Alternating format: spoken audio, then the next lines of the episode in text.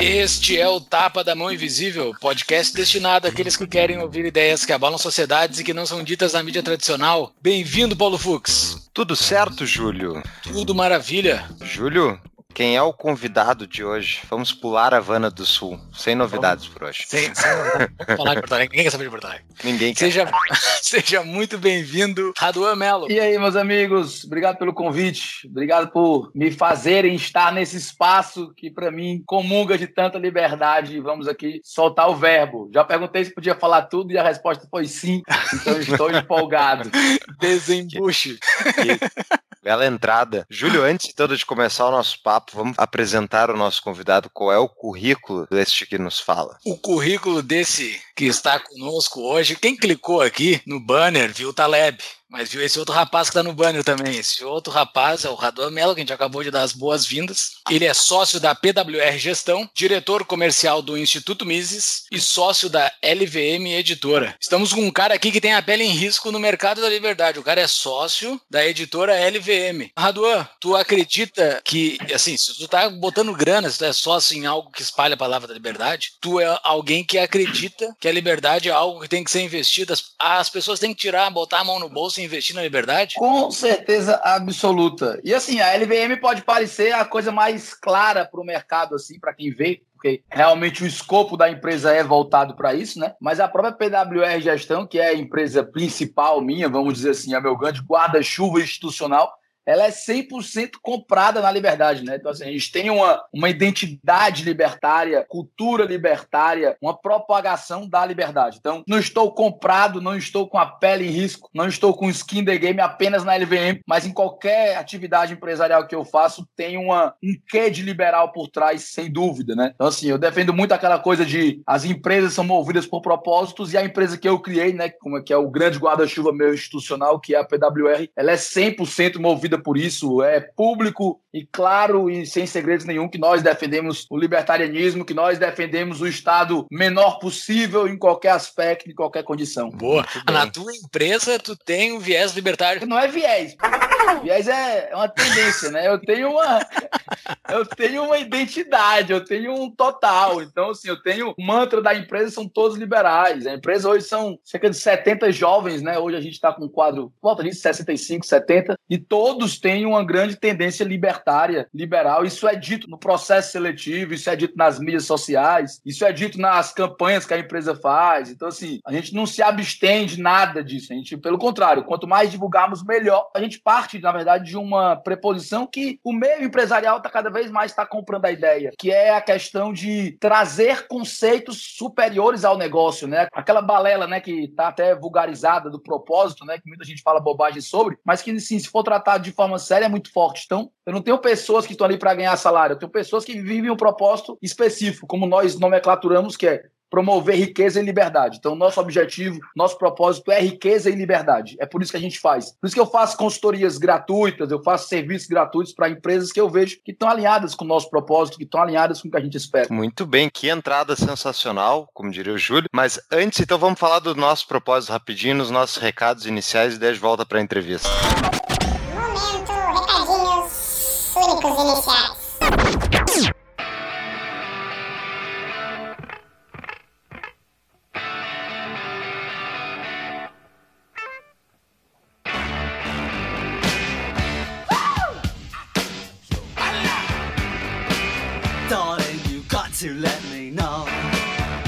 Então, Fux, que baita episódio, hein? Adorei. Pensamento de Taleb, o Raduan dá uma explicada sensacional, como tu diria, Júlio. É, exato. O cara tem a pele em risco na liberdade. Como ele tem a pele em risco na liberdade, seja você também alguém que esteja colocando a pele em risco pela liberdade e ajude o Tapa da Mão Invisível. Faça uma contribuição no nosso Apoia-se. apoia.se/tapa da mão invisível. Entre lá e escolha a sua recompensa de acordo com o seu bolso e de acordo com o seu gosto. Queremos também agradecer pelo Rodrigo Marinho por facilitar o contato com o Raduan. A Esther Lacerda, nossa apoiadora de muito tempo, que indicou o Raduan sobre esse episódio. E ao nosso editor, Thiago Bertelli, fã de Taleb, que deu uma acrescentada na nossa pauta aí. É, muito obrigado, Thiago. Valeu mesmo. Foi muito boa a tua contribuição. O episódio ficou sensacional, como sempre.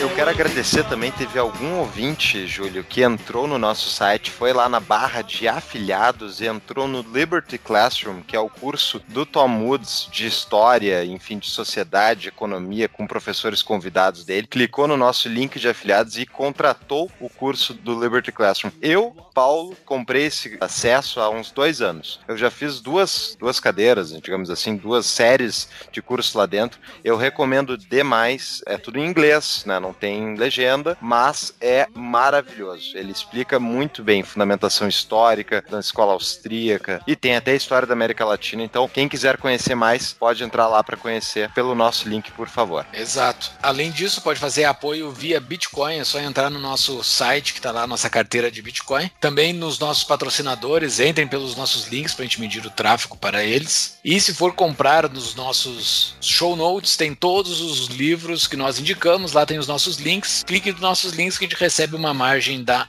Amazon como remuneração e comissão. E a outra coisa que tem é a nossa livraria, lá tem os nossos livros indicados pelo Tapa em nível de dificuldade de cada livro, tá? E os livros do Taleb estão lá, então também para quem quiser conhecer por onde começar no pensamento do Taleb, dá uma entradinha na nossa livraria. Tudo isso no site tapadamaoinvisível.com.br. Exato, e lá no nosso site está todas as formas que você pode entrar em contato conosco, se cadastre nos nossos canais de WhatsApp, Telegram, cadastre o seu e-mail também e também as nossas redes sociais, Instagram, Facebook, Twitter e no YouTube. Nos ajude a crescer no YouTube. Valeu, pessoal, vamos voltar para o nosso episódio.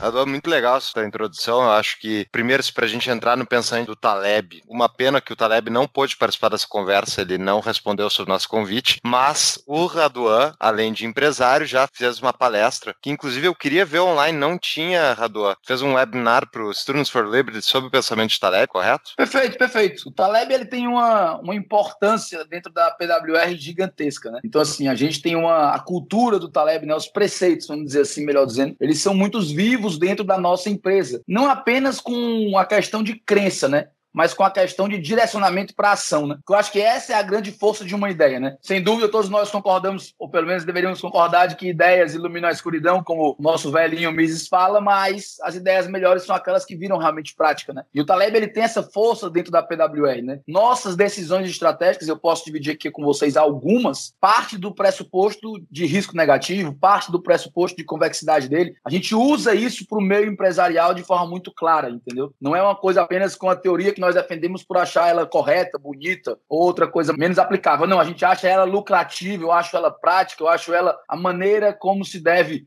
usando um termo da moda, né, o mindset, que deveria ser utilizado pelos empreendedores para começar negócio, para fazer negócio crescer. Então o Taleb tem uma importância muito grande. Nosso auditório tem um nome Antifrágil, nossa sala de reunião mais importante na nossa sede é Nassim Taleb, o nome dela. Antifragilidade é um valor da empresa. Eu tenho tatuado um cisne negro, então a coisa é muito forte. Se chegou na tatuagem é porque realmente encampou a ideia, né? Isso é pele em jogo, literalmente.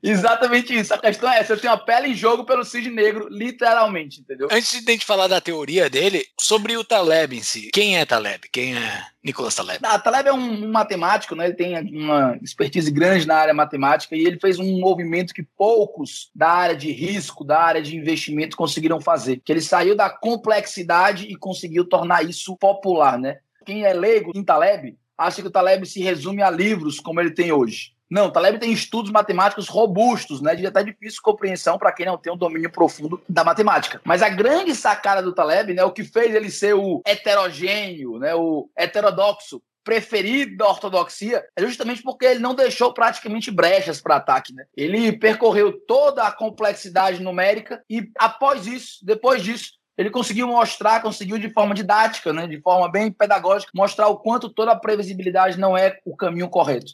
Então o Taleb é um cara que revolucionou o mundo dos investimentos, revolucionou a decisão na tomada de risco, e ele trouxe a questão de gerir riscos. Escolher percorrer riscos não é uma coisa para investidores, é uma coisa da nossa vida, né?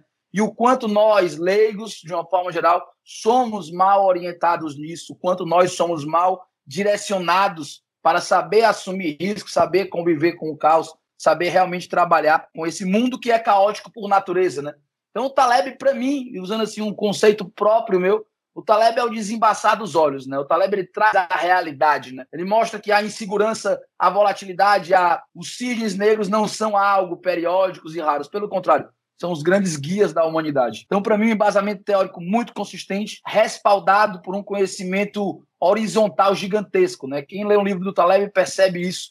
Ele não é um expert em uma área, né? Ele é, antes de tudo, um intelectual culto, né? Como hoje não existe mais, né? Que não se resume a apenas uma área, mas que consegue transitar por várias áreas do conhecimento, trazendo para a gente o quanto conhecimento, né? E não apenas saber especificamente uma área, mas saber como o conhecimento nos é útil e nos torna humildes, que eu acho que isso é o fundamental. Isso é que eu tenho uma grande queda pelo Taleb, uma grande queda pelo Hayek, essa questão de pessoas que chegaram tão longe em termos de conhecimento e que mesmo assim chegaram nesse ponto para pregar a humildade do conhecimento, né? Ele tem alguns conceitos principais, né, do que ele trabalha. Isso vai desde, então, a questão da incerteza, da fragilidade, antifragilidade, mas também a não linearidade dos riscos de cauda, daria para dizer assim? Eu não sei se eu falei correto. Eu li um livro dele, que é o Iludidos pelo Acaso, que eu gostei muito, e eu acompanho ele há muito tempo, eu li alguns capítulos dos outros, estão na minha lista de livros, eu recomendo para todo mundo. Realmente, ele é um... É até isso que eu queria te perguntar antes, assim, voltando. Ele se classifica como um especialista de risco, né? Eu acredito que essa é a definição que ele se dá, porque realmente ele é um autor que atravessa muitas disciplinas, que nem tu comentou.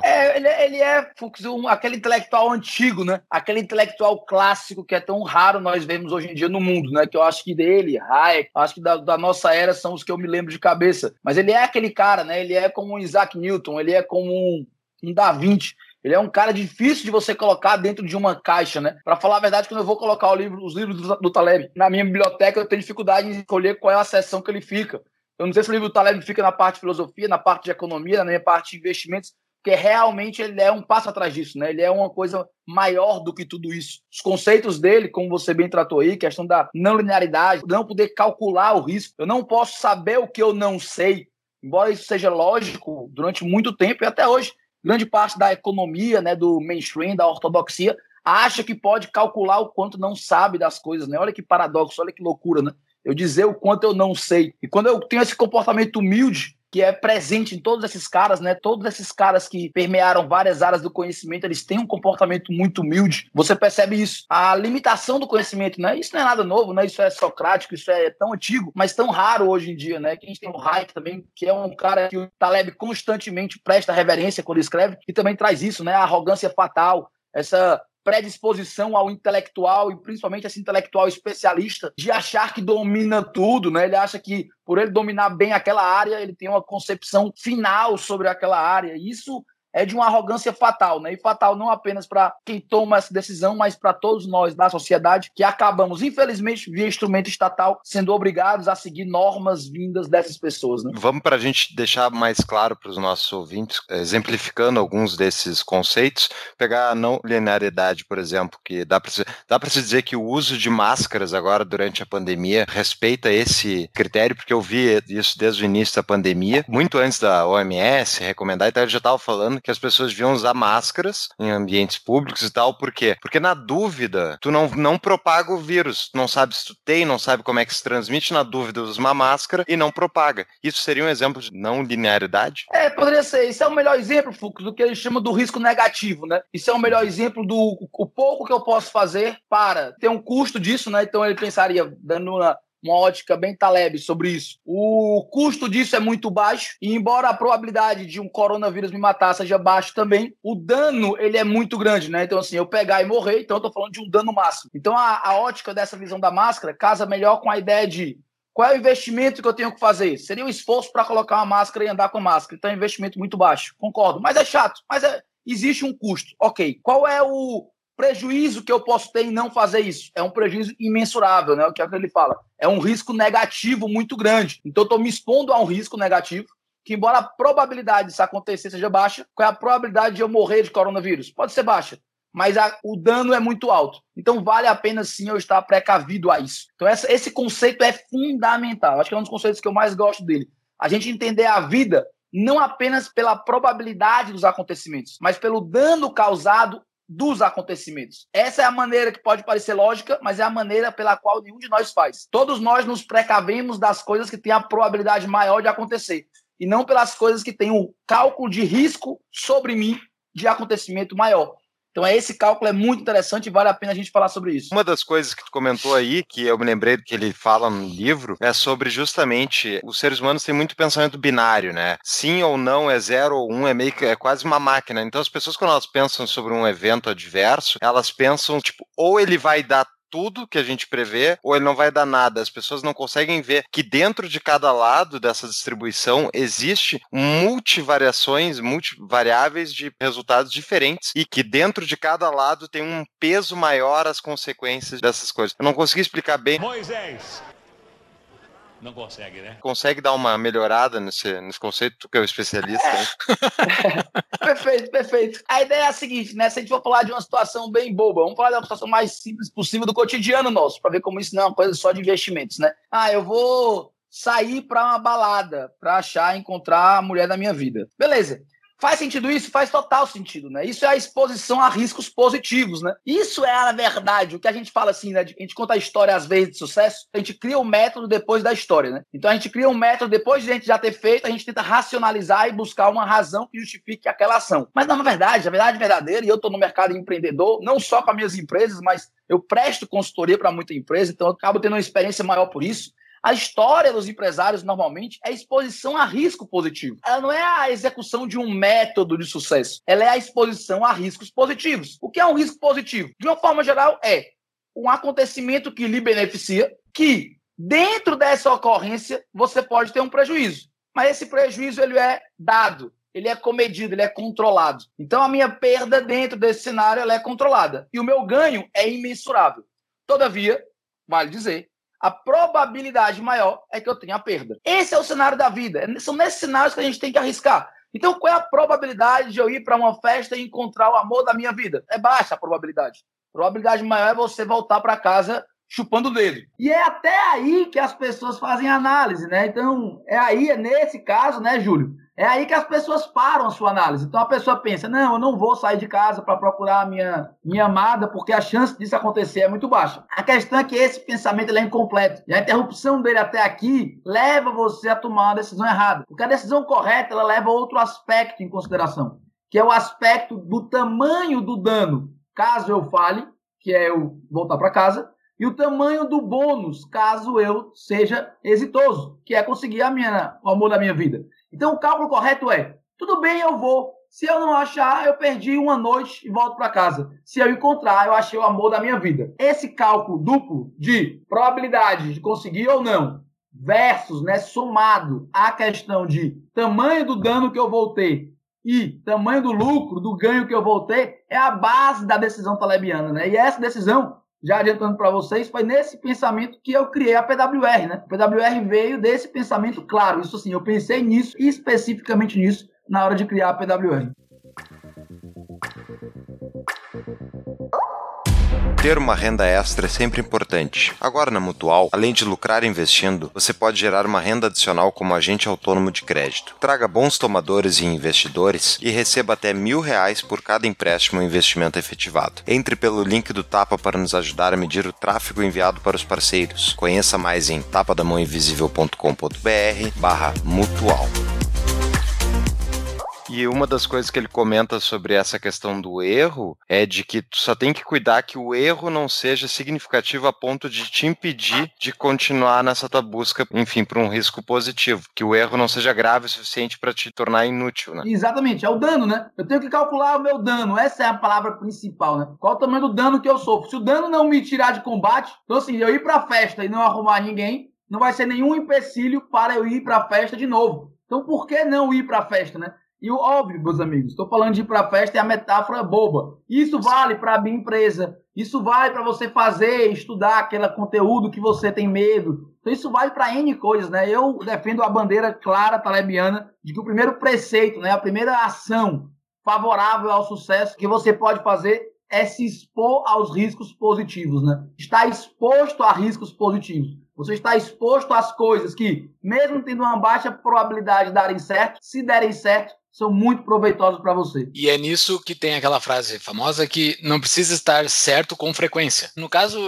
é um negócio bem filosófico isso, né? Tu bota o ser humano no lugar dele, que ele é algo que é cheio de falha, tu admite que tu é um ser humano cheio de falha, e tu, cara, eu vou errar. Eu vou direcionar meus erros para algo que tem pouco impacto e buscar acertos em algum ponto aqui que eu tenha um grande impacto positivo. É basicamente isso. Perfeito, Júlio, perfeito. E a questão principal disso que a gente tem que pensar é que geralmente os grandes impactos que a gente faz, eles não são reais, eles são na nossa cabeça. É a vergonha do fracasso, é a frustração, é você se sentir incapaz porque errou uma vez. Então, assim, na verdade, as coisas que a gente faz na vida, como essa de se expor a riscos positivos, no caso aí do carinha atrás do amor da vida dele, o dano é baixíssimo. O dano maior é psicológico dele, que ele cria, que ele fantasia na cabeça dele, que no fundo o ego dele é que foi ferido. Então ele fica muito mais ferido psicologicamente com o ego de ter ido pra festa e ter voltado sozinho do que o real prejuízo. Ele perdeu nada, ele perdeu uma noite, ainda se duvidar se divertiu apesar de tudo. Então o que é isso? É o ego, né? Que o Taleb também ele flerta com vários conceitos estoicos, né?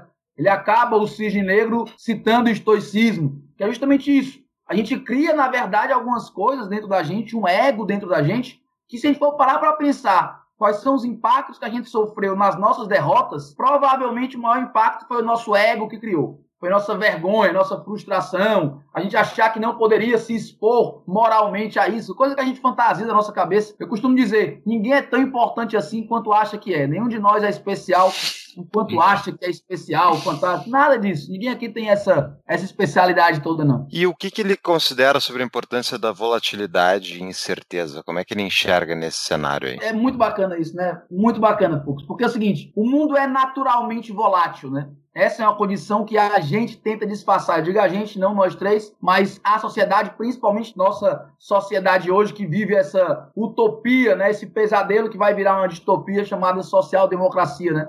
O que é isso? A gente está querendo cancelar as condições naturais do mundo, que é a volatilidade. O mundo é um local volátil, o mundo é um local instável, o mundo é um local inseguro. Bem-vindo à vida, isso é a vida. Não é o Raduan, não é o Paulo, não é o Júlio. Se você acreditar em Deus, foi Deus. Se não acreditar, coloque isso para além. Mas o mundo é um local volátil. E todas as tentativas artificiais, todas as tentativas humanas de diminuir essa volatilidade, tornaram ela pior, porque tornaram ela mais caótica, né? Ele tem não chega a ser uma metáfora, é um exemplo, na verdade, sobre o incêndio florestal que ele fala, que as políticas, né, as precauções para evitar incêndios nas florestas foram muito bem sucedidas. Só que essas precauções evitaram os pequenos incêndios, de ocorrerem. Só que esses pequenos incêndios, ele tem uma necessidade muito grande, ele tem um objetivo muito nobre, que é justamente de matar aquela madeira morta, de finalizar aquele material decomposto. Como a gente evitou os pequenos incêndios, o que a gente fez nada mais foi do que propagar os grandes incêndios. Porque aí, quando qualquer incêndio que a gente não consegue diminuir, ele pega toda aquela madeira morta, toda aquela célula morta, todo aquele organismo morto,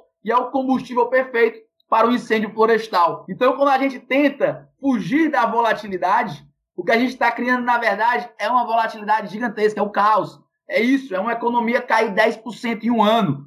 Não tem sentido econômico uma economia produzir 10% menos do que o ano anterior.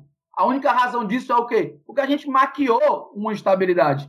Então, se eu estou maquiando uma instabilidade, quando a ressaca vem, ela é maior. Então, é exatamente isso. A volatilidade é a condição natural. E se eu for lutar contra ela, se eu quiser disfarçar, me iludir por ela, eu estou, na verdade, fazendo ali a gestação de algo muito pior. Essa semana eu estava fazendo a minha preparação para essa nossa gravação, né, sobre o pensamento de Taleb, e estou relendo também um livro chamado Admirável Mundo Novo, do Aldo Huxley, que Ele basicamente, ele é uma distopia para um ser humano normal que nem nós, mas é uma utopia para grande parte das pessoas do mundo, porque é um mundo onde não há mais incertezas, é um mundo onde tudo é absoluto, assim, a coisa vai acontecer, tu sabe como é que vai acontecer, o que, que vai ser o amanhã. É pré-estabelecido, né? É tudo pré-estabelecido e todas as frustrações são amortizadas, tu não é exposto a frustrações. É basicamente o que tu acabou de descrever aí, é a utopia do social-democrata. Cara, muito legal. É isso, Júlio. Assim, se a gente for parar pra pensar nas duas grandes distopias escritas já até hoje, né, o Admirável Mundo Novo e o 1984, ele mostra justamente as duas forças de como você construir a estabilidade, né? Ou por meio do terror e da opressão, ou por meio da falsa sensação de segurança, estabilidade e felicidade. E a verdade é que nós somos baratos, entendeu? Nós vendemos a nossa vida por um medo dessa volatilidade com a ilusão de que existe algum órgão no mundo superior ao mundo. Olha que loucura agora na pandemia. Aconteceu a pandemia, todo mundo correu para os governos, né? O que é que o governo brasileiro vai fazer? O que é que o americano vai fazer? Eles não podem fazer nada. É um bando de bundão que está lá em cima que sabe muito menos do que você. Essa é a verdade, eles não podem fazer nada. Aí a gente vive nessa ilusão da social-democracia, que a gente aceitou pagar 45% de imposto por acreditar que eles nos protegem dos alienígenas e toda a pandemia que vem. Aí quando vem uma pandemia dessa, é só uma prova do quê? De que eles não podem fazer. Não é porque eles não querem, não é falta de vontade política, não é colocar alguém que vai fazer a corrupção diminuir. Eles não conseguem, isso é contra a vida. Volatilidade é a vida. E quanto mais nós evitarmos, pior é. Um exemplo clássico que ele tem, Júlio, só para terminar esse exemplo, que o Taleb fala que é muito interessante, é a comparação de ditaduras com o governo suíço. Que ele fala sobre isso, né? Se você analisar uma ditadura por um tempo, você vai achar que ali existe a não volatilidade. Porque é o mesmo ditador há 30, 40, às vezes 50 anos. Mas ali é que está a maior fragilidade. Porque basta acontecer alguma coisa que foge do controle dele, desmorona governo, Estado, tudo que existe de órgão público desmorona junto. Por quê? Porque ele evita os pequenos incêndios. Como ele evita os pequenos incêndios, ele está na gestação de um incêndio florestal. Diferente da Suíça. Nenhum de nós sabe quem foram os 3 últimos presidentes, primeiro-ministro, que for da Suíça. Ninguém sabe. Porque não importa quem é esse cara. Ninguém sabe o nome do cargo, inclusive. Ninguém faz ideia como é que é o nome do cara. É às vezes deve ser um parlamentarismo lá e ponto. Ninguém sabe nem quem é o cara. Por quê? Porque é um regime de um estado minúsculo, menor do que o Ceará, dividido em não sei quantos outros estados, dividido em cidades, onde as pessoas brigam lá por saber qual é o nome da rua. Então, como a decisão é muito local, então a briga é qual família vai colocar o nome da rua. O que é essa briga para colocar o nome da rua? São os pequenos incêndios na floresta. Como a briga é para saber o nome da rua, eu não tenho nunca um golpe de Estado, porque eu não tenho uma falsa ilusão do Admirável Mundo Novo de estabilidade. Estabilidade, amigo, você tem uma escolha. Ou você aceita que ela não existe, ou você aceita que é um iludido achando que ela existe. Porque essa é a realidade. Isso não sou eu, isso não é você, isso é o mundo, isso é o fato concreto. E agora entrando sobre estados, ele tem vários comentários também sobre a natureza de estados e como é que eles funcionam. E uma das figuras que ele mais ataca ao longo das obras dele é a figura do burocrata, né? Por que que ele enxerga o burocrata como esse agente tão maligno, enfim, ou maligno talvez não, mas ineficaz, que não ajuda a construir uma sociedade melhor? Fux, essa pergunta fácil, Júlio, combinou com o Paulo Fux. Eu sou fã do Taleb também. Já teorizando. Peraí que eu tenho as perguntas finais, que é onde eu discordo do Taleb, que vai ser sobre a posição dele na pandemia. Vamos deixar pro final isso aí. É o nosso método João Kleber de produção de podcast.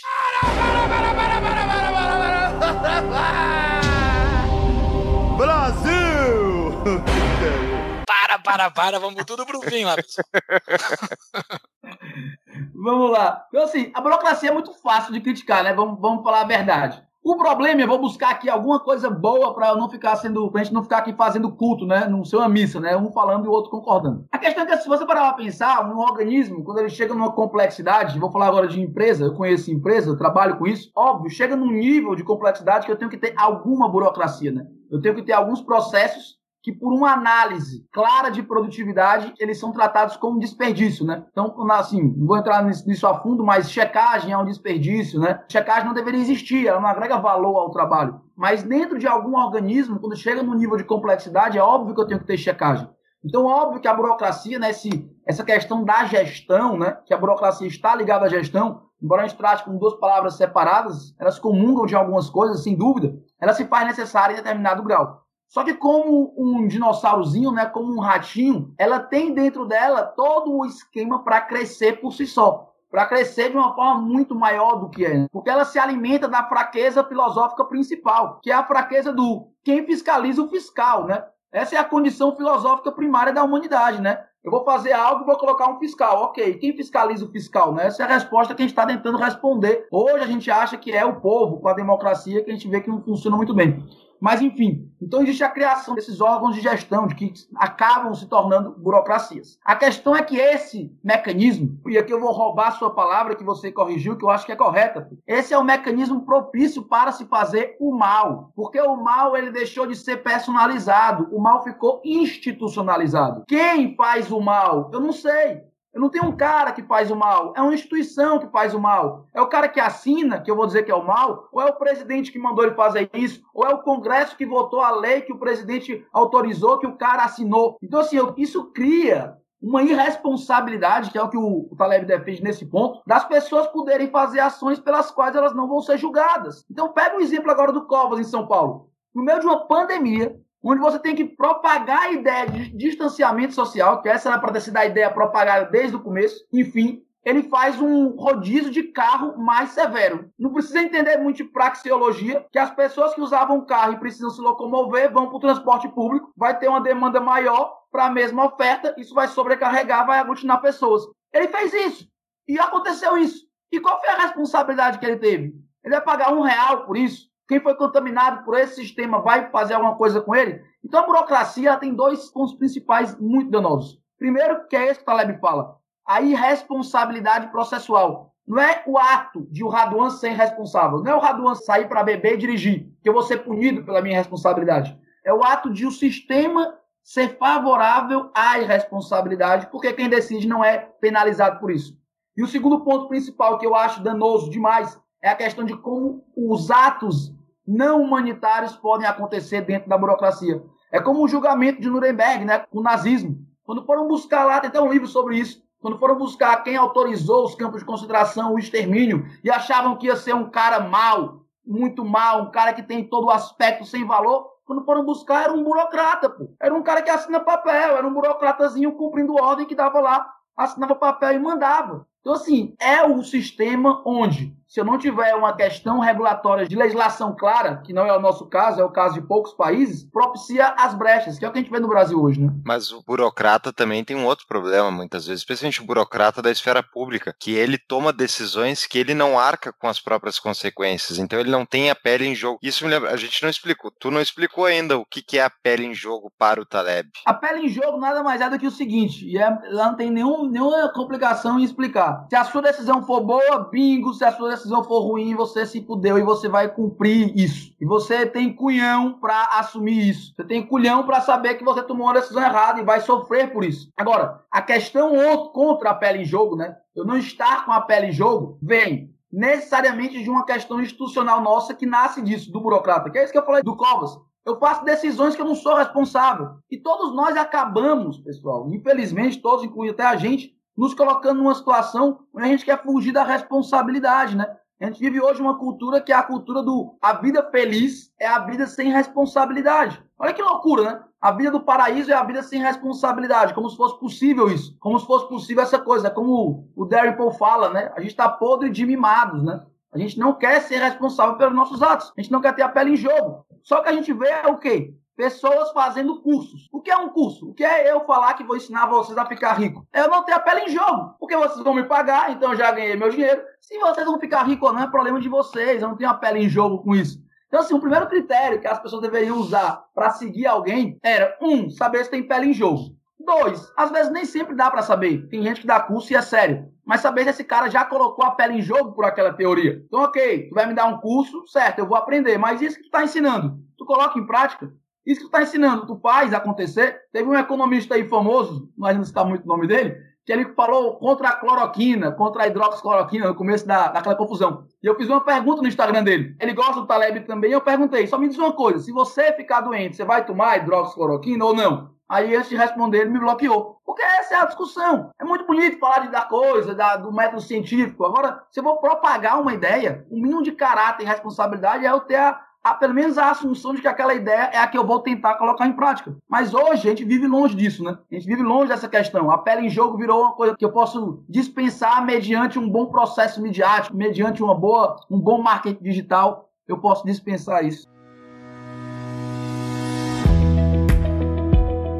Lembram da Cap Rate? Dos mesmos empreendedores da Cap Table, uma outra opção de investimentos. Renda fixa através do mercado imobiliário. A Cap Rate permite que você invista no mercado imobiliário a partir de R$1.000, com a segurança desse mercado e rentabilidade atrativa pré-fixada. Entre pelo link do Tapa para nos ajudar a medir o tráfego enviado para os parceiros. Conheça mais em tapadamãoinvisível.com.br/cap. Ele tem alguns conceitos, outros aí que eu queria abordar antes de chegar na questão da pandemia, especialmente o intellectuals, although idiots, intelectuais, porém idiotas, que ele usa seguidamente para massacrar pessoas que estão se opondo a ele em qualquer argumentação intelectual. E o que ele quer dizer com isso, Raduan? Ele usa muito essa questão, né? Até ele cria um factoide, né? Um personagem, o Tony Gorducho, né? Ele cria nas obras dele, que é justamente o cara que é o contrário do intelectual idiota, né? O cara que é do mundo prático, né? É o cara do dia a dia, né? Porque aí é uma questão até meio schumpeteriana, que é essa coisa que o intelectual, ele tem uma raiva do capitalismo inata, que é a raiva de ele ser o cara que estudou, que domina toda a sociologia, não sei da onde, e ele não tem dinheiro para pagar o aluguel. E o Zezinho da esquina é um cara que só entende de comprar e vender carro, e o Zezinho da esquina tem barco e viaja todo ano. Então, assim, a intelectualidade, ela tem dentro de si uma briga contra isso, né? Ela tem dentro de si uma questão não resolvida com o capitalismo. Isso é um fato. Né? Schumpeter fala já a palavra disso. Porque se você parar pra pensar, é o seguinte, né, Paulo? O capitalismo é tão fantástico, e aí vem o nome de vocês, Mão Invisível, justamente por isso, né? Porque foda-se quem você é, o que você sabe. Quero saber qual problema você resolve da minha vida. E se você resolver um problema meu, eu lhe pago dinheiro e acabou. Eu começo treinamento meu de gestão, de vendas, falando isso. Vender é resolver problema. Quer que sua empresa cresça, resolva um problema de alguém. É isso que resolve. As pessoas pagam para os outros resolverem problemas deles. Ponto. Então, assim, essa é a questão clara. E os intelectuais se frustram com isso. Porque, na verdade, o problema da humanidade que um intelectual pode resolver é muito pouco. O problema que a Dona Maria tem hoje de pegar um ônibus lotado, ter que comprar o pão achando caro, ter que alimentar 2 filhos, o problema que o intelectual resolve da vida dela é muito pouco. Essa é a realidade. E essa frustração faz ele usar o mecanismo da opressão. Então, como é que ele resolve essa questão? Ele cria um estado tecnocrático, né? Um estado onde, se o técnico falou isso, todo mundo tem que obedecer. E já levantando a bola para a pandemia, é o que houve na pandemia, né? A OMS falou, o Ministério não sei de onde falou. Eu estou me lascando para eles, eu tenho minha vida, eu posso tomar os meus cuidados, resolver os meus problemas. Que é isso? Isso é o regorgijo do intelectual. O intelectual conseguiu dominar a sociedade. Então, assim, você acha que é só ter dinheiro? Não. Eu sou o cara que entende de epidemiologia, agora eu vou dizer como você deve viver, que horas pode sair de casa, qual esporte deve fazer, para onde deve ir. Então, assim, isso é um absurdo total, né? Essa é a grande briga, eu acho, que nós vamos travar nos próximos anos. Nós, defensores da liberdade, já temos poucos inimigos, né? De cada lado, temos agora esse grande inimigo tecnocrata, desse globalismo, dessa coisa toda aí que tá enchendo o saco. O Deep State que tá se debatendo, né? O Deep State tá se debatendo e eles vão vir com tudo pra cima da gente. Exatamente. Isso é uma coisa, na verdade, eu vejo o lado, como sempre, com uma lente otimista, eu fico feliz porque a briga agora com os sociais-democratas, tecnocratas, que acredito que pode fazer a sociedade funcionar de cima pra baixo, mas que entendem que pelo menos um pouco de capitalismo é importante pra ninguém morrer de fome, é melhor do que ficar brigando com os comunistas, que eram uma força majoritária algumas décadas atrás. Não sei se vocês concordam, que não eram completamente contrários a qualquer noção de mercado, né? Paulo, eu acho que essa ótica é verdadeira. Faz sentido. Eu não sei se essa força é maior ou menor do que a força do derrotar esses caras é mais difícil, porque os argumentos deles têm base científica, têm base lógica. Olha a dificuldade que a gente teve, e eu acho que perdemos até a briga do discurso, né, do debate, de as pessoas terem que ser algemadas para saírem porque estão fora do lockdown. Então, assim, a sociedade aplaudiu isso, né? Porque não, é proibido, o cara tá assim, o cara tá andando numa praça, chega um policial, usa força, 3 caras, imobiliza o cara, bota uma algema, por quê? Porque ele tava fora de casa. A sociedade aplaudiu isso, por quê? Porque tem base científica aprovando isso. Como assim? Então, assim, essa briga com o tecnocrata, eu tenho um pouco de medo. Eu acho que o marxismo é mais fácil da gente pisar em cima e mostrar as falhas. Esses caras eu tenho um pouco de receio, mas concordo contigo. Um mundo tecnocrata desses caras e um mundo marxista, o desses caras está um pouco na frente sim, eu acho. E ele cita também, na Pele em Risco, que são as poucas pessoas que botam a pele em risco, valendo mesmo, que faz a sociedade avançar, e sempre foi assim que o mundo andou. Não é todo mundo botando a pele em risco, são pouquíssimas pessoas que conduzem a humanidade nos seus caminhos e evoluções. Isso é algo que é meio interessante dentro desse papel de liberal que nós somos e desse movimento liberal, mostra que existe uma certa liderança para que tudo isso que está acontecendo de determinadas pessoas.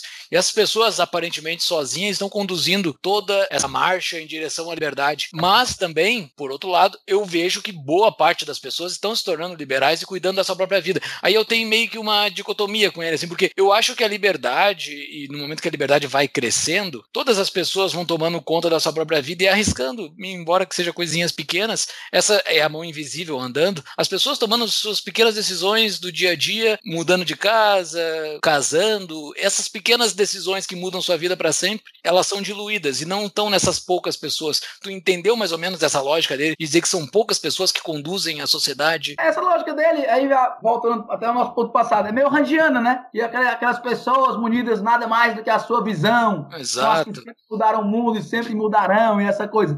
E se você parar para pensar de forma macro, né, eu acho que o pensamento liberal, né, a ética liberal, vamos dizer assim, ela tem essas duas vertentes que podem parecer dicotômicas na narrativa, mas que na prática a gente consegue entender, que eu acho que é bem o que tu tentaste descrever, Júlio, que é essa coisa. Sim, são poucos que vão ser os grandes vitoriosos, né, o que o Bill Gates mudou o mundo, o que o Steve Jobs mudou o mundo, o que o Martin Luther King mudou o mundo. Esses caras realmente, eles agindo e colocando a vida deles nisso, eles colocaram a vida deles nisso. Eles conseguiram fazer um impacto gigantesco, né? Então, os caras deram a vida por isso, né? Então, assim, eles colocaram uma causa na frente da vida deles. Então, assim, todos esses caras são reconhecidos pela causa, muito menos do que pela vida deles. E aí, embora a gente olhando de fora ache isso, pô, é legal isso, no dia a dia, poucos de nós quer fazer isso, né? Poucos de nós quer colocar a vida pessoal em jogo pelo êxito estrondoso no trabalho. Por que a gente não faz isso? Porque a gente sabe que o risco da gente não conseguir é muito grande, né? Então, assim, qual é a probabilidade de eu abrir mão da minha vida pessoal completa em prol da mudança institucional do Brasil e conseguir? Baixíssimo. O risco maior é eu perder meu casamento, perder minha esposa, meus filhos, quando estiver,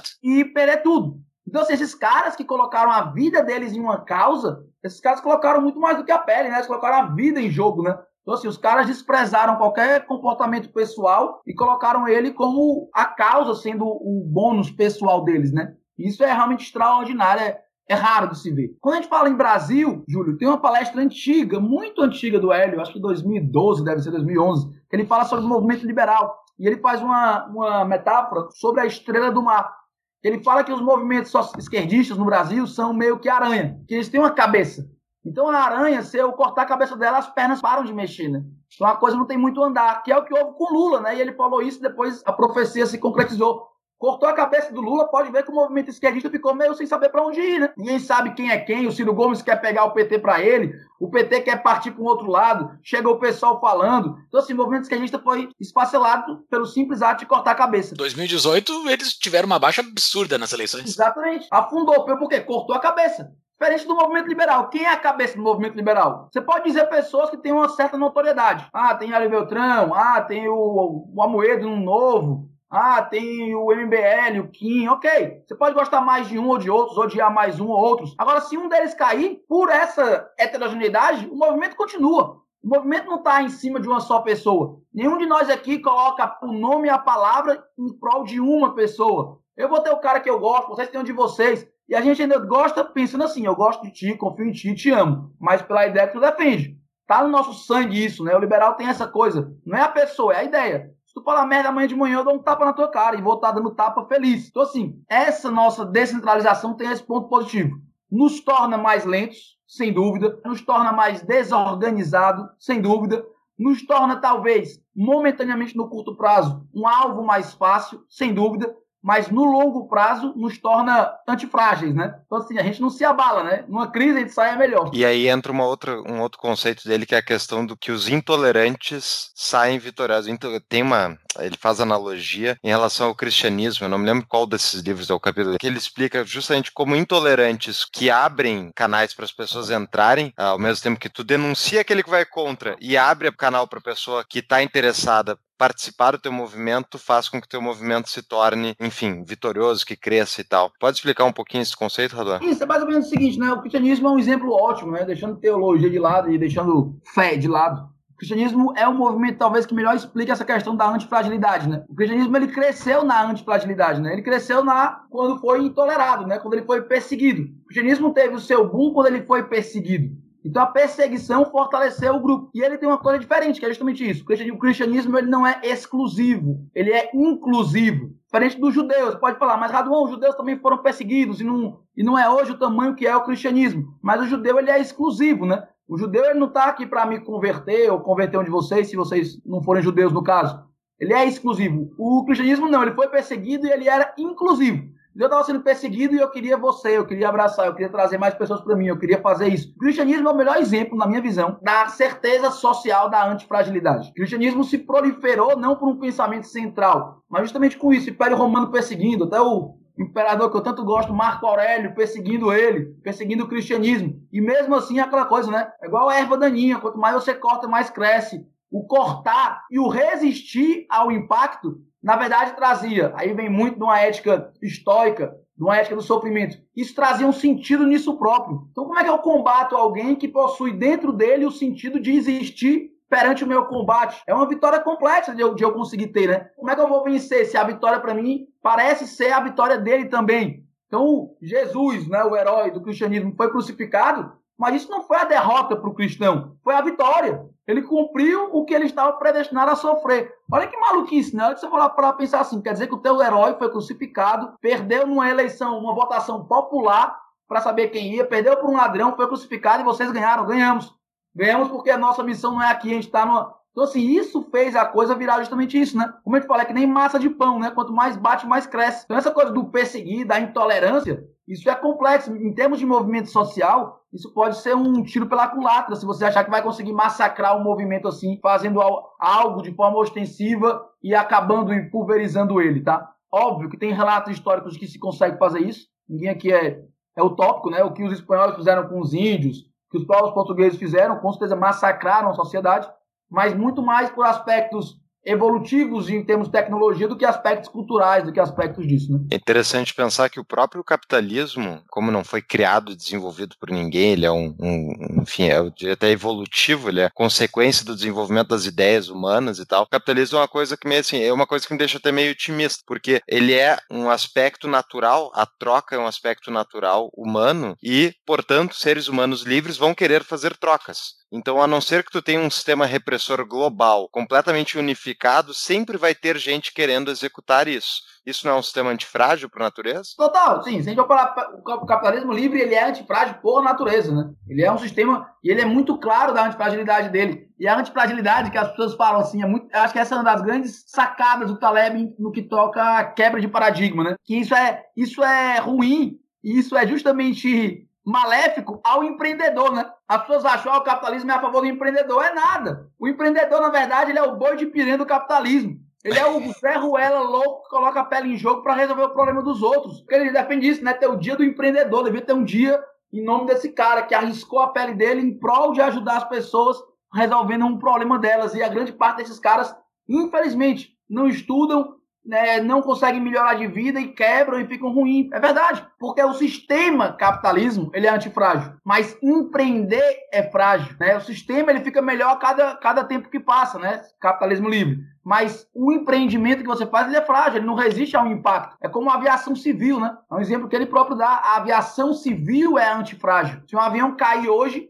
amanhã a aviação civil vai estar mais segura, porque vão estudar o porquê que esse avião caiu e não vão mais cair por esse motivo. A aviação civil é antifrágil, mas o avião é frágil. Qualquer dano, qualquer coisa, ele cai e acabou. Então, assim, essa é a grande superioridade coletiva, né? A superioridade coletiva não é essa coisa da votação dos 51%. Não é a gente querer categorizar todo mundo em uma classe e dizer que as pessoas têm um pensamento por essa classe. A grande superioridade coletiva é que o coletivo acaba tendo ganhos pelo prejuízo individual. Essa é a verdade. O coletivo ganha pelo prejuízo individual. O empreendedor livre vai lá, se estrepa todo, faz uma tecnologia, o coletivo ganhou por isso. Olha só, o Bill Gates é o mais rico do mundo. Historicamente, né? Perdeu agora, mas historicamente 20 anos foi. Agora imagina o quanto o Bill Gates salvou de vidas pelo mundo. Bill Gates nunca vai conseguir usufruir a quantidade de solução de problema que ele fez para a humanidade. Nós, na verdade, estamos usufruindo do que o Bill Gates fez, né? A gente usa sem ter feito isso. Quantas pessoas passam pela Terra, se a gente parar para pensar, Júlio, que se for fazer um saldo, o quanto contribuiu e o quanto utilizou da terra, utilizou muito mais. Então, assim, olha o quanto de riqueza que a gente utiliza hoje, né? Eu tô no meu apartamento, com o ar-condicionado ligado, com o notebook, falando com vocês. Eu me penso à noite isso. Pô, será que eu construí riqueza hoje? Que realmente está do tamanho dessa? Óbvio que não está. Por quê? Porque eu estou sendo um indivíduo que está, eu e todo o coletivo de hoje, a gente está usurpando uma riqueza que meu bisavô fez, meu tataravô fez, outros caras fizeram. Então, assim, essa é a grande vitória do coletivo sobre o indivíduo. Não é essa baboseira que falam hoje. É a coisa que o coletivo tem ganhos quando o indivíduo prospera, né? Ah, sensacional. Que tratado. É. Tu quer, então, pergunta difícil? Vamos ver se eu consigo fazer uma aqui pra ti. Vamos colocar... Não sei, isso é uma resposta, viu? Tá bom. Pode ser. Pode responder como um depende também, que serve. É. Essa é a resposta preferida pra consultor, viu? Exato. Pra economista também. Só isso, mas fiquei com medo de te ofender, como eu acabei de te conhecer, eu não quis gerar esse nível de intimidade. Olha só, vou colocar o Taleb contra uma pessoa famosa no meio liberal, que é Ayn Rand. Ladies and gentlemen, this is the main event of the evening. And now, senhoras e senhores do Brasil,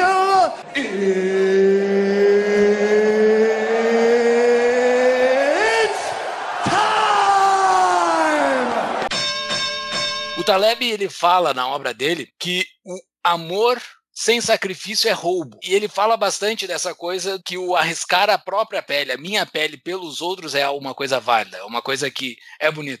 É completamente contra o objetivismo. Nesse ponto, tu é Rand ou tu é Taleb? E o lado que tu é, como que tu defende? Ah, não, pergunta assim, pode deixar, Júlio. Em cima do muro eu não vou ficar nunca não, tá? Eu posso até mudar de opinião amanhã, mas em cima do muro eu não tenho coragem de ficar não.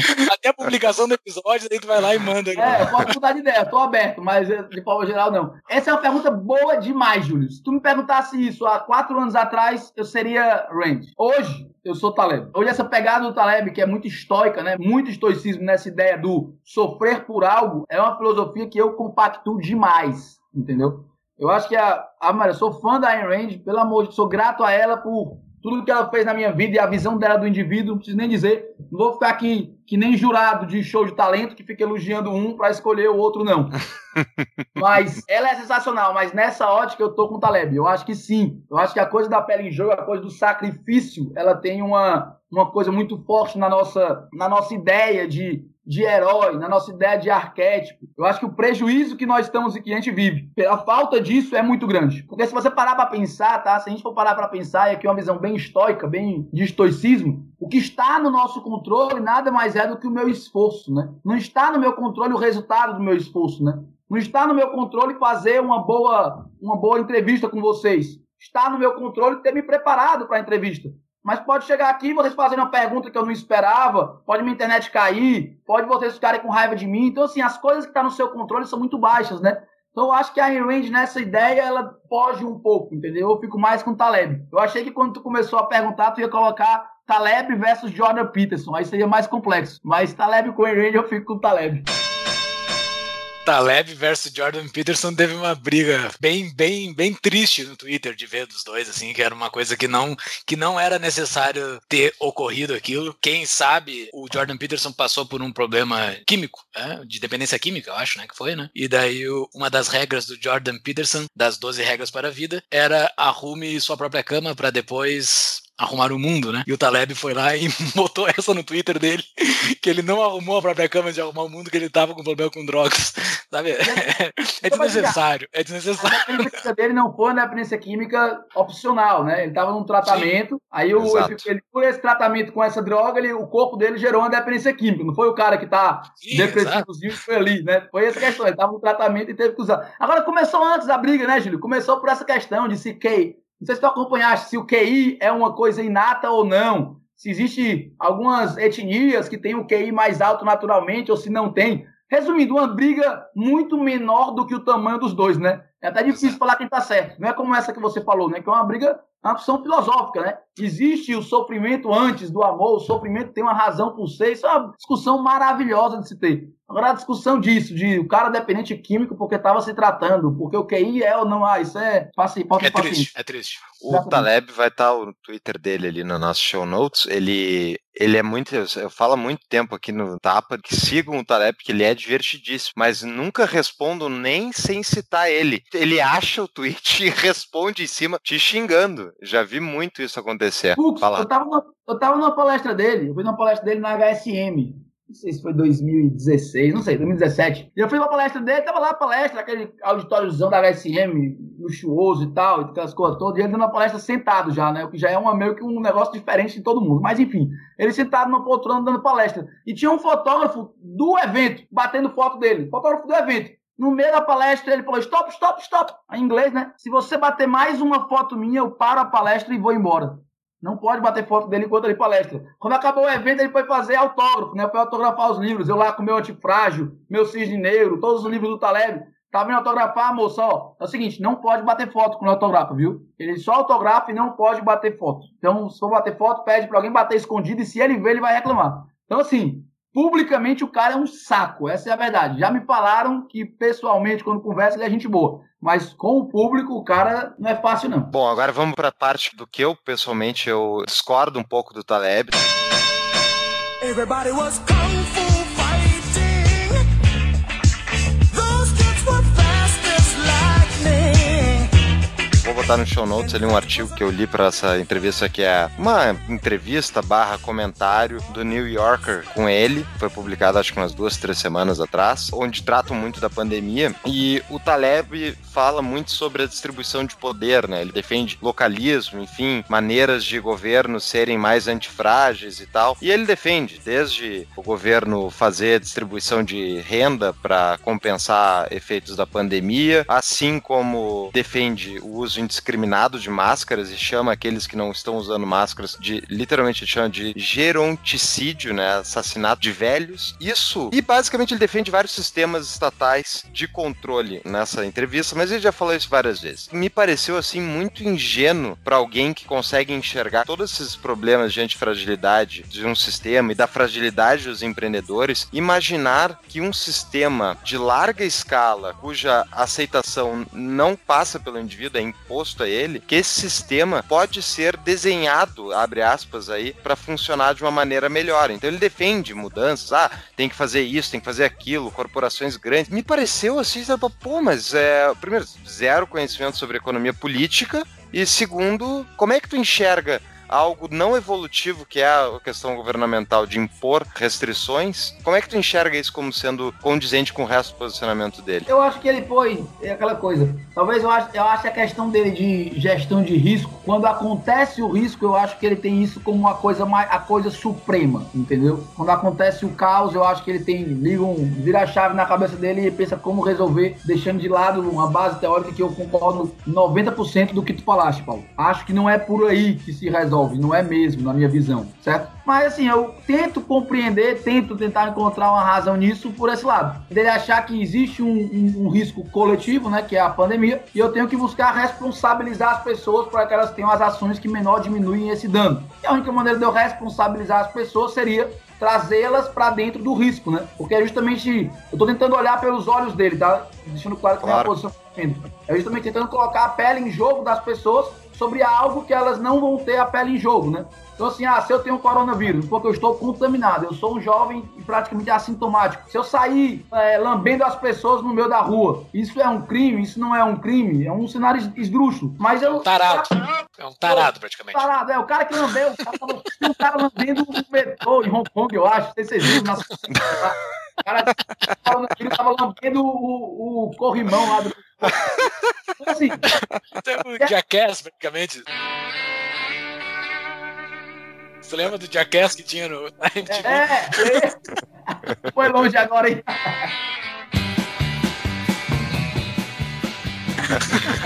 Mas eu trago responsabilidade pra isso. Eu acho que ele tenta muito buscar isso, né? Ele busca, eu acho que a linha do Taleb, é muito nessa, de buscar responsabilizar. Então, eu acho que a maneira dele foi essa, de pensar obrigatório o uso de máscara, trazer a decisão para próximo da pessoa, mas ter um cunho de responsabilidade. Que, pra ser sincero, não é uma decisão que eu concordo, certo? Mas eu entendo o seguinte também, eu sou um ideólogo, né? Eu sou, assim, tu é anarcocapitalista? Se é ser contra o Estado, se eu sou a favor da instituição do Estado, eu sou, então eu sou anarcocapitalista. Agora, o que tem que fazer amanhã de manhã para resolver o problema de pessoas morrendo de fome é outra coisa. Então, eu acho que também a gente tem um exame que nós temos que fazer, libertários, que às vezes nós não fazemos, não estou dizendo que é o caso, Paulo, que é justamente esse exame da prática, né? Existem pessoas hoje morrendo porque não têm acesso à saúde básica, né? Então, assim, o que pode ser feito amanhã de manhã para isso acontecer? Minha preferência é que pode ser feito amanhã de manhã não seja diametralmente oposto àquilo que eu acho que deveria ser feito no universo de 30 anos. Mas eu creio que o que vai ser feito amanhã de manhã é 100% no mesmo direcionamento do que pode ser daqui a 30 anos. Eu acho que é difícil imaginar isso, entendeu? Eu acho que é o olhar que eu tento dar para essas sugestões, às vezes, assim, falei.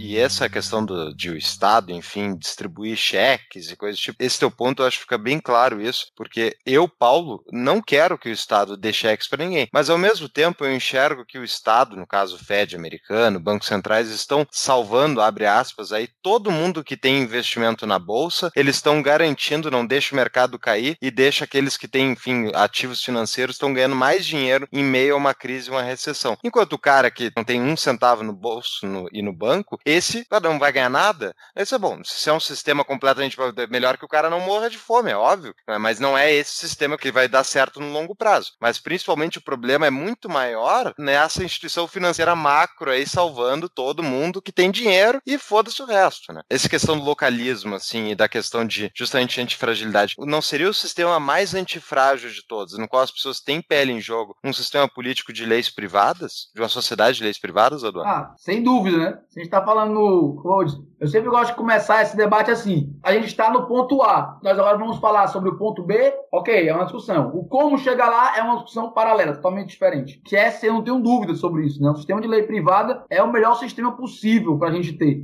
e as pessoas às vezes têm uma resistência a isso, né?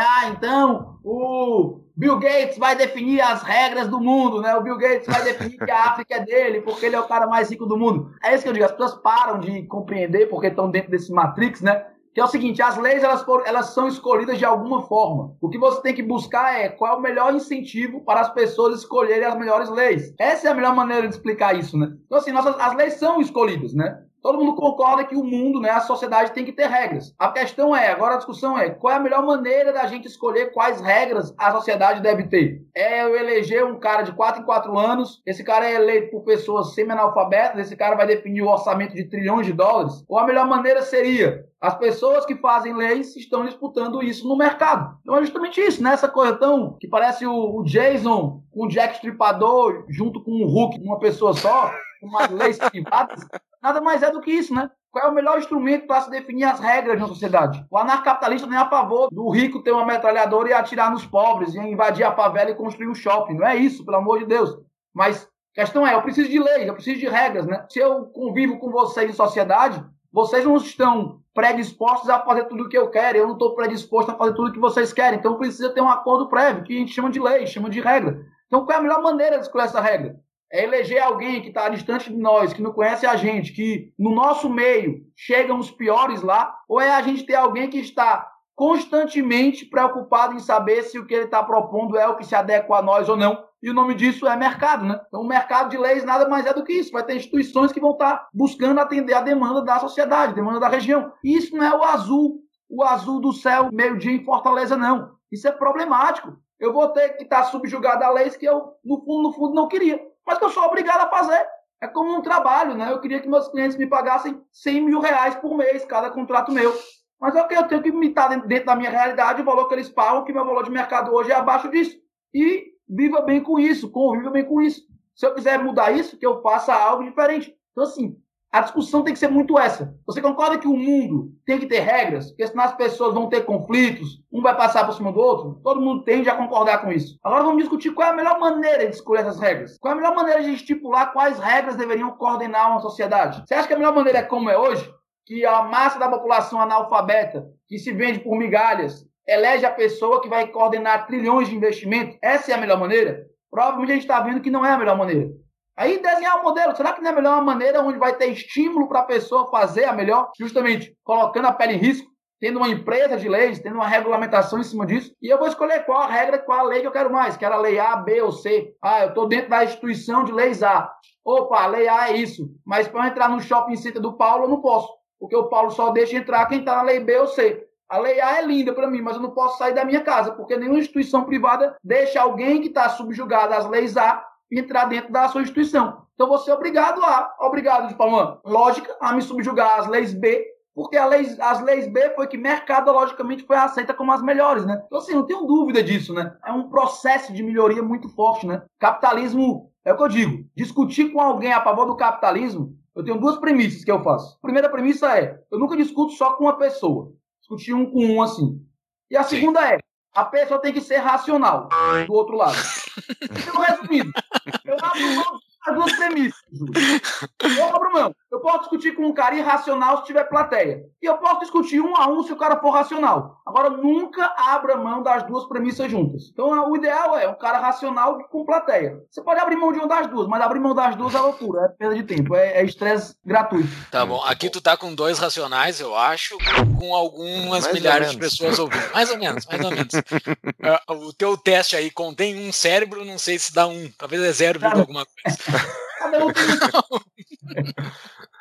Cara, que aula, velho. Que aula. Esse negócio que tu falou aí, se eu posso sair da minha casa, se a lei que tá na minha volta concorda com a minha lei ou não. A gente já vive nisso hoje. Isso é que é um negócio que não entra na cabeça das pessoas. A gente já vive nisso hoje. Eu queria sair da minha casa com uma metralhadora no meio das minhas costas. Eu não posso sair. Não posso. Porque primeiro, eu não tenho dentro da minha casa. E segundo, eu não posso sair. Mesmo se eu tivesse, eu não posso sair porque a regra que tá fora da minha casa é diferente da regra que tá dentro da minha casa. Mas as pessoas estão peladas dentro de casa. Só que as pessoas não podem sair pelada pra rua. Dentro da sua casa, tu tem a regra de andar pelado. Só que tu não pode porque tem a regra da fora. E outra coisa, a gente vive no anarcocapitalismo dos países. Eu queria morar nos Estados Unidos, eles não me aceitam lá, eles acham que eu não sou uma pessoa apta para estar morando lá. Então, assim, na casa deles, lá no grande latifúndio deles, eles falaram: Raduan, tu pode vir aqui ficar aqui 3 meses, gastar o teu dinheiro, mas vai embora depois. Foi isso que eles me falaram, é isso que eles falaram pra gente, que não tem green card. Então, assim, isso já existe, pô. É isso que é, o pior é essa questão, é que o mecanismo todo, o Matrix, ele é feito para maquiar a realidade.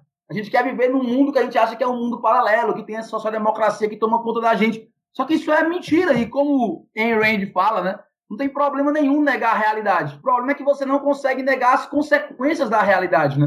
Você pode viver no seu mundo aí, no seu psicodélico, desenhando aí um mundo perfeito, maravilhoso, sem escassez. Mas o mundo real, ele é escasso. O mundo real é pessoas buscando onde alocar os seus recursos, seu tempo, seu dinheiro em prol de algo, né? O mundo real é escasso e volátil, né? Exatamente. O que torna ele muito divertido, né? Por isso que a vida é boa. O mundo tem que ser divertido, o desafio tem que sofrer, né? Eu tenho que ter um sofrimento. É Viktor Frankl fala muito isso, né? Não sei se vocês conhecem, mas é um cara genial que fala isso, né? O que dá sentido à vida é o sofrer com um propósito. É isso que dá sentido à vida. O sentido à vida é eu ter o sofrimento, eu sofrer, eu me empenhar por algo que me dá desconforto momentâneo, mas que aquilo eu estou fazendo de forma livre em prol de algo, né? Buscando algo. É isso que é a vida. Se tirarem isso da vida, tem um texto dele, um vídeo genial, posso passar depois pra vocês? Manda que eu vou botar no show notes, pode falar. Tá até no Instagram, tradutor de direito, alguma coisa dessa, que ele critica a sociodemocracia por isso. O Viktor Frankl, ele fala, né? Sociodemocracia tornou todo mundo mimado. Porque a gente criou a ilusão de que as pessoas não precisam. Não é que elas não precisam, elas não devem sofrer. E quando eu tiro o sofrimento da vida humana, eu crio pessoas mimadas, eu crio pessoas infelizes. E a gente achava que a gente ia criar o paraíso, a gente achava que a Noruega ia ser o paraíso, a Suécia ia ser o paraíso. E quando vai ver, a taxa de suicídio nesse país é gigantesca. Porque nós não somos felizes quando tudo nos é dado.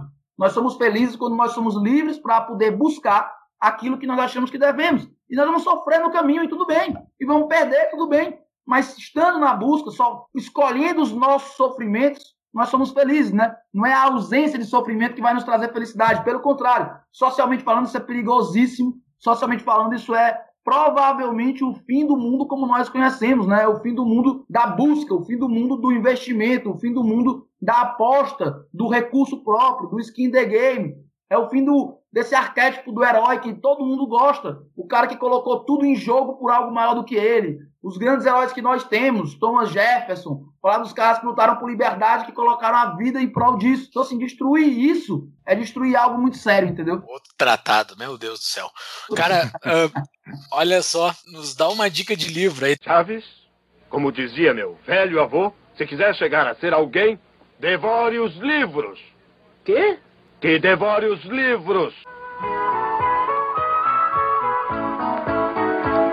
Claro que tem todos a publicação do Taleb, que provavelmente tu vai indicar, mas tu tem mais algum outro livro para indicar para os nossos seguidores? Tá. Todos os livros estarão nos nossos show notes, hein, pessoal, lá no nosso site. Tem muito livro bom, né, pô? Livro é um bagulho foda, né? Taleb é fato, vale a pena ser lido, sem dúvida. Todos os Taleb, Skin in the Game, Antifrágil, Cisne Negro, Black Swan, o Cisne Negro, Vale. Vou para fugir um pouco da temática, assim, não fugir, mas fugir do óbvio e aprofundar nela. Uma coisa que eu venho estudando muito nos últimos 2 anos, que mudou muito minha concepção, me tornou mais liberal, mas é um liberal diferente, porque o liberalismo ele trata muito sobre como a vida social deve ser, né? Ou pelo menos como ela deve não ser, né? O liberalismo é isso, né? O mundo não deve ser assim, né? E eu não tenho a menor ideia de como ele deve ser, porque aí as pessoas vão decidir. Mas o que me preencheu internamente, né, sobre questões internas, foi livros voltados ao estoicismo, né? Então eu sugiro fortemente quem puder ler. São livros abertos, né? Óbvio, livros antigos. Meditações do Marco Aurélio,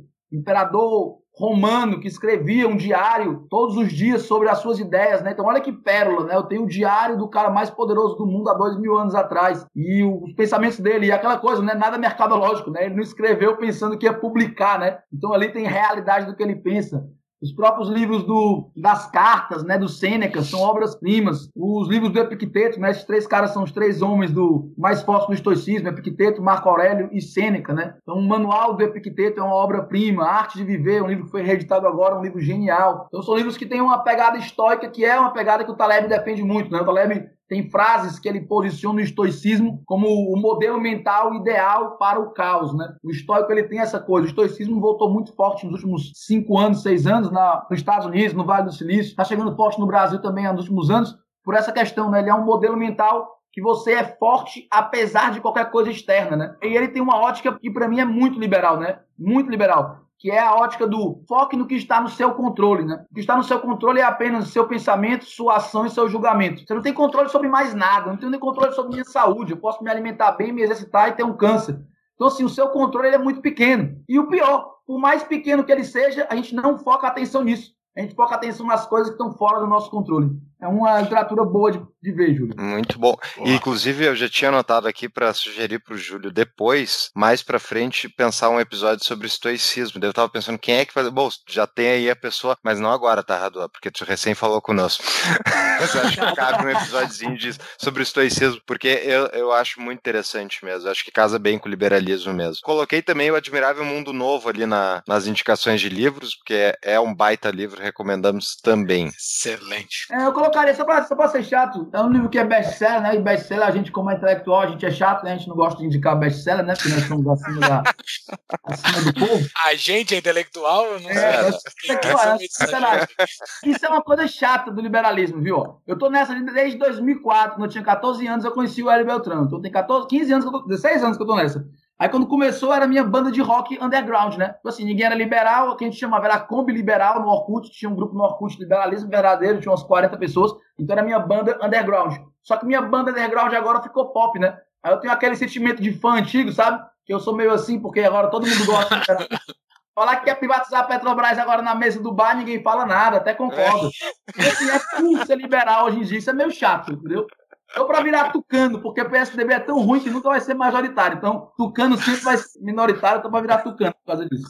Mas eu digo muito bom, que vale a pena também. Eu sempre aconselho, até para o público aí, os ouvintes mais novos, eu acho que traz uma maturidade muito boa. É o livro do Jordan Peterson, né? Eu acho que 12 Regras para a Vida é um livro que vale a pena ser lido, entendeu? Eu acho que vale a pena. Você pode ter críticas, eu acho que vale algumas, mas é um livro de uma... traz uma ótica que eu acho muito interessante. A mudança do mundo é individual, não é mudar governos, não é mudar nada. É a responsabilidade individual que vai mudar o mundo, não existe outra coisa, né? Mude o seu quarto, nessa coisa dele é o que faz a coisa acontecer. Sensacional, como diria Júlio, adorei. Raduan, muito obrigado pelo episódio, estava ótimo e boa sorte nos negócios. Skin in the Game. Obrigado, meus amigos, estou à disposição. Obrigado aí por tudo, tá? Obrigado pela energia, foi sensacional. Obrigado por tudo, desculpa aí alguma falha técnica aí do meio aí das internet da vida. Mas foi show, estou à disposição de vocês, tá? Beleza? Beleza. Valeu, Raduan. Obrigado, pessoal. Valeu, abraço.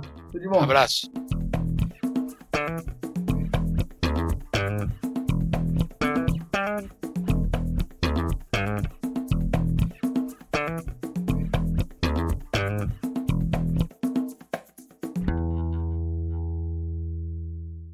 Anti Taleb, e tu explicas muito bem que oratória, hein, Raduan? Depois manda aí o curso de oratória que tu fez para os nossos ouvintes fazerem também. Tem uma banda underground com 14 anos. Isso é um curso de oratória dele.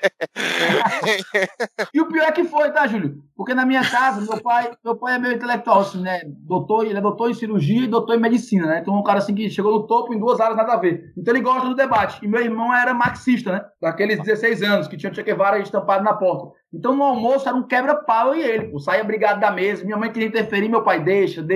Então, minha oratória vem disso, né? Hoje ele me chama de brando libertário, porque ele acha um absurdo não ser agorista, né? Eu convenci demais. Passou, virou a chave, foi demais.